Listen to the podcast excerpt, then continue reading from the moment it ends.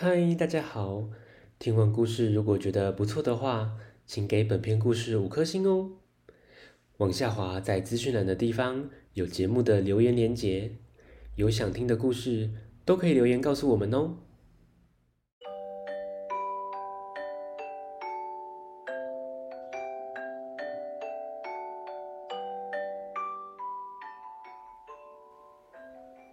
来来来，听故事！欢迎收听大肚鱼说故事。今天要分享的绘本《收集色彩的魔术师》，作者有两位：艾美·古格里耶摩和贾桂林·图维尔，由宋佩翻译，维京国际出版。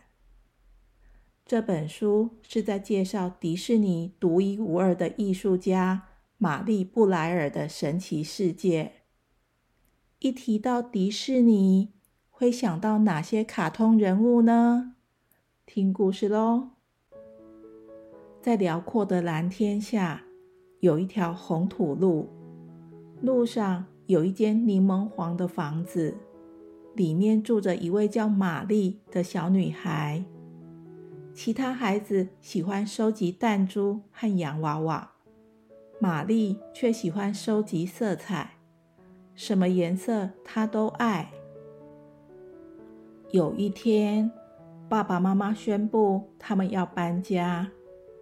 玛丽向房子挥手道别时，她把好朋友柠檬黄装进了口袋。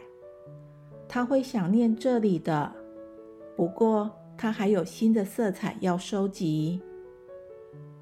沿路，他们经过了晒得发白的沙漠。玛丽看到了赤褐色、灰褐色和黄褐色，也看到了蔚蓝的大海，还发现一排排翠绿的树木，垂着金黄色的果实。在城市里，他发现铁灰色的建筑。和染着淡紫色的天空。玛丽打开她的素描簿，用颜色混合出色彩。他把这些色彩保存起来，等到适当的时候使用。玛丽长大后进了艺术学校，遇到一位叫做李的男同学。李让她看见了玫瑰粉。他把这色彩存放在心里。玛丽和李一起画彩虹。那时，美国刚好经济大萧条，大家都很穷，没有人会买他们的彩虹。好不容易，玛丽得到一份华特迪士尼动画公司的工作，成为他们最早聘请的女性员工之一。终于，她的色彩有个地方可以尽兴奔跑、跳舞、玩耍了。可是第一天上班，他就发现负责的男士们并不想讨论天蓝色、灰绿色或是樱桃红，他们只对黑色和白色有兴趣。他们要玛丽遵守既定的规则。玛丽。试着遵守规则，但是它的色彩还是太鲜明、太狂野。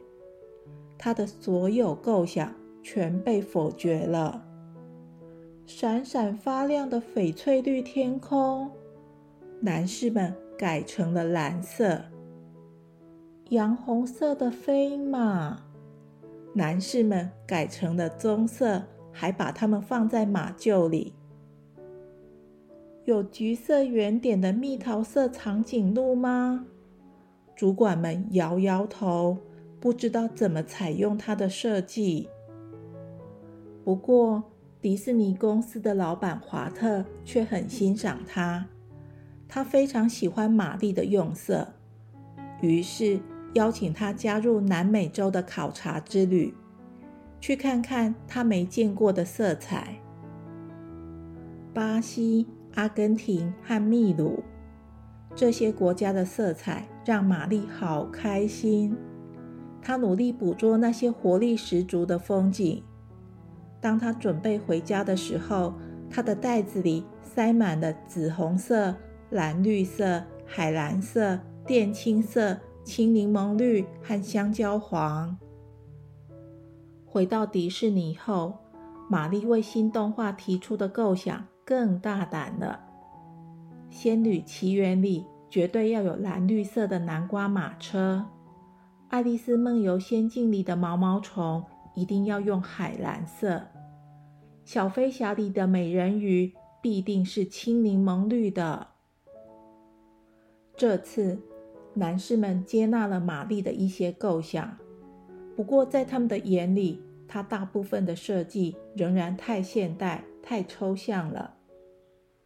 玛丽的色彩鼓励她离开那些只用黑色线条、一板一眼的男士们，他离开了迪士尼。玛丽很快就找到新的工作，包括广告设计、童书插画、设计剧场和电视广告的布景。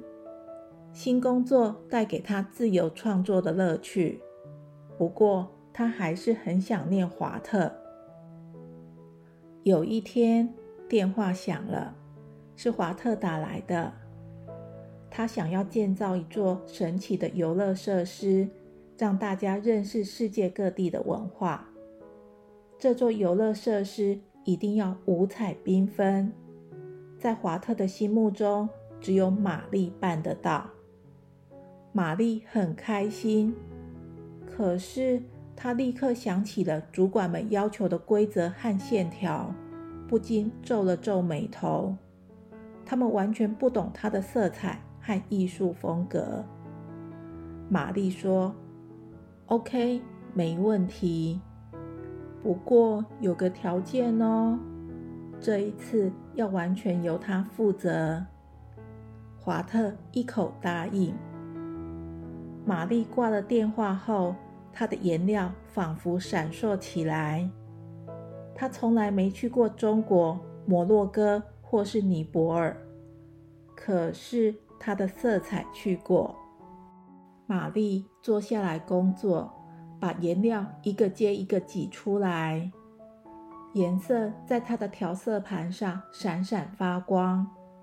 当玛丽拿起画笔，这些她花了一生精心收集的色彩，带着她踏上了环球之旅。计划完成后，游乐设施启用了，人们惊叹不已。小小世界造成的轰动。这是个充满欢声笑语的世界，到处都是色彩，色彩，色彩。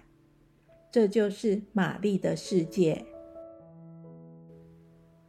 咦，小朋友，我们看过的迪士尼卡通很多都是玛丽布莱尔的精彩作品，简直就像是神奇的魔术。故事说到这边，希望大家喜欢。我们下次见，拜拜。